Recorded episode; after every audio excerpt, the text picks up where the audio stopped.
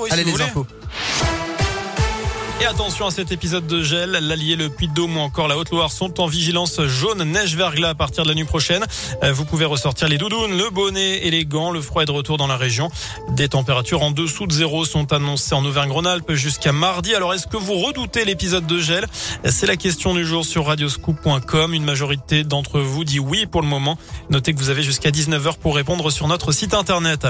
À la une, il est désormais mis en examen. Un homme de 34 ans a été écroué un mois après les tirs qui ont visé deux frères stéphanois à Pont-du-Château dans le Puy-de-Dôme. Un conflit autour d'une dette de trafic de stupéfiants. Le tireur avait ensuite pris la fuite. Il s'est finalement rendu de lui-même à la gendarmerie avant-hier après des semaines de cavale, notamment à l'étranger. L'ouverture à la concurrence de la ligne ferroviaire entre Lyon et Bordeaux repoussée. La coopérative auvergnate Railcop reporte le lancement de sa ligne. Elle était prévue pour la fin de l'année. En cause notamment le manque de rames de train. Railcop a acheté 8 anciens TER à la région Auvergne-Rhône-Alpes, mais leur rénovation prend plus de temps que prévu.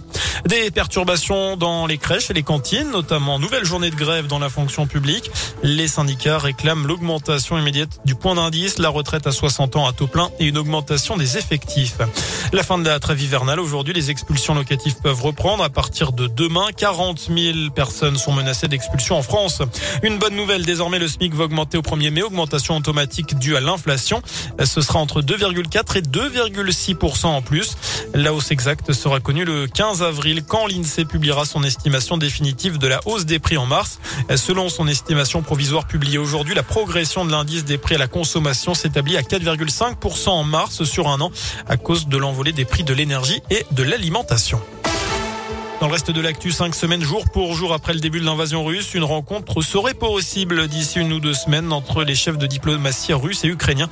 C'est ce que dit leur homologue turc. Par ailleurs, la Croix-Rouge se dit prête à diriger les opérations d'évacuation des civils à Mariupol à partir de demain, à condition d'avoir les garanties nécessaires, alors que la Russie a annoncé un cessez-le-feu depuis ce matin, 9 heures dans cette ville assiégée depuis plusieurs semaines.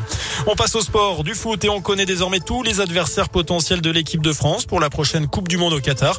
Les quatre chapeaux sont désormais définis avant le tirage au sort qui aura lieu demain à partir de 18h à Doha.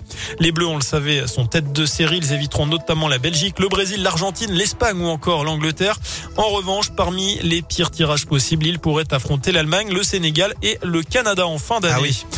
Et puis du foot toujours, quart de finale retour de la Ligue des Champions féminine. Les Lyonnaises tenteront de renverser la vapeur ce soir face à la Juventus Turin. Elles avaient été battues 2 buts à 1 à l'aller. Le coup d'envoi, c'est à 21h. Je rappelle que le Paris Saint-Germain a validé son ticket pour les demi-finales hier après avoir sorti le Bayern Munich. Voilà pour l'essentiel de l'actu. L'info de retour, Bastien, dans une demi-heure. Bah oui. Merci.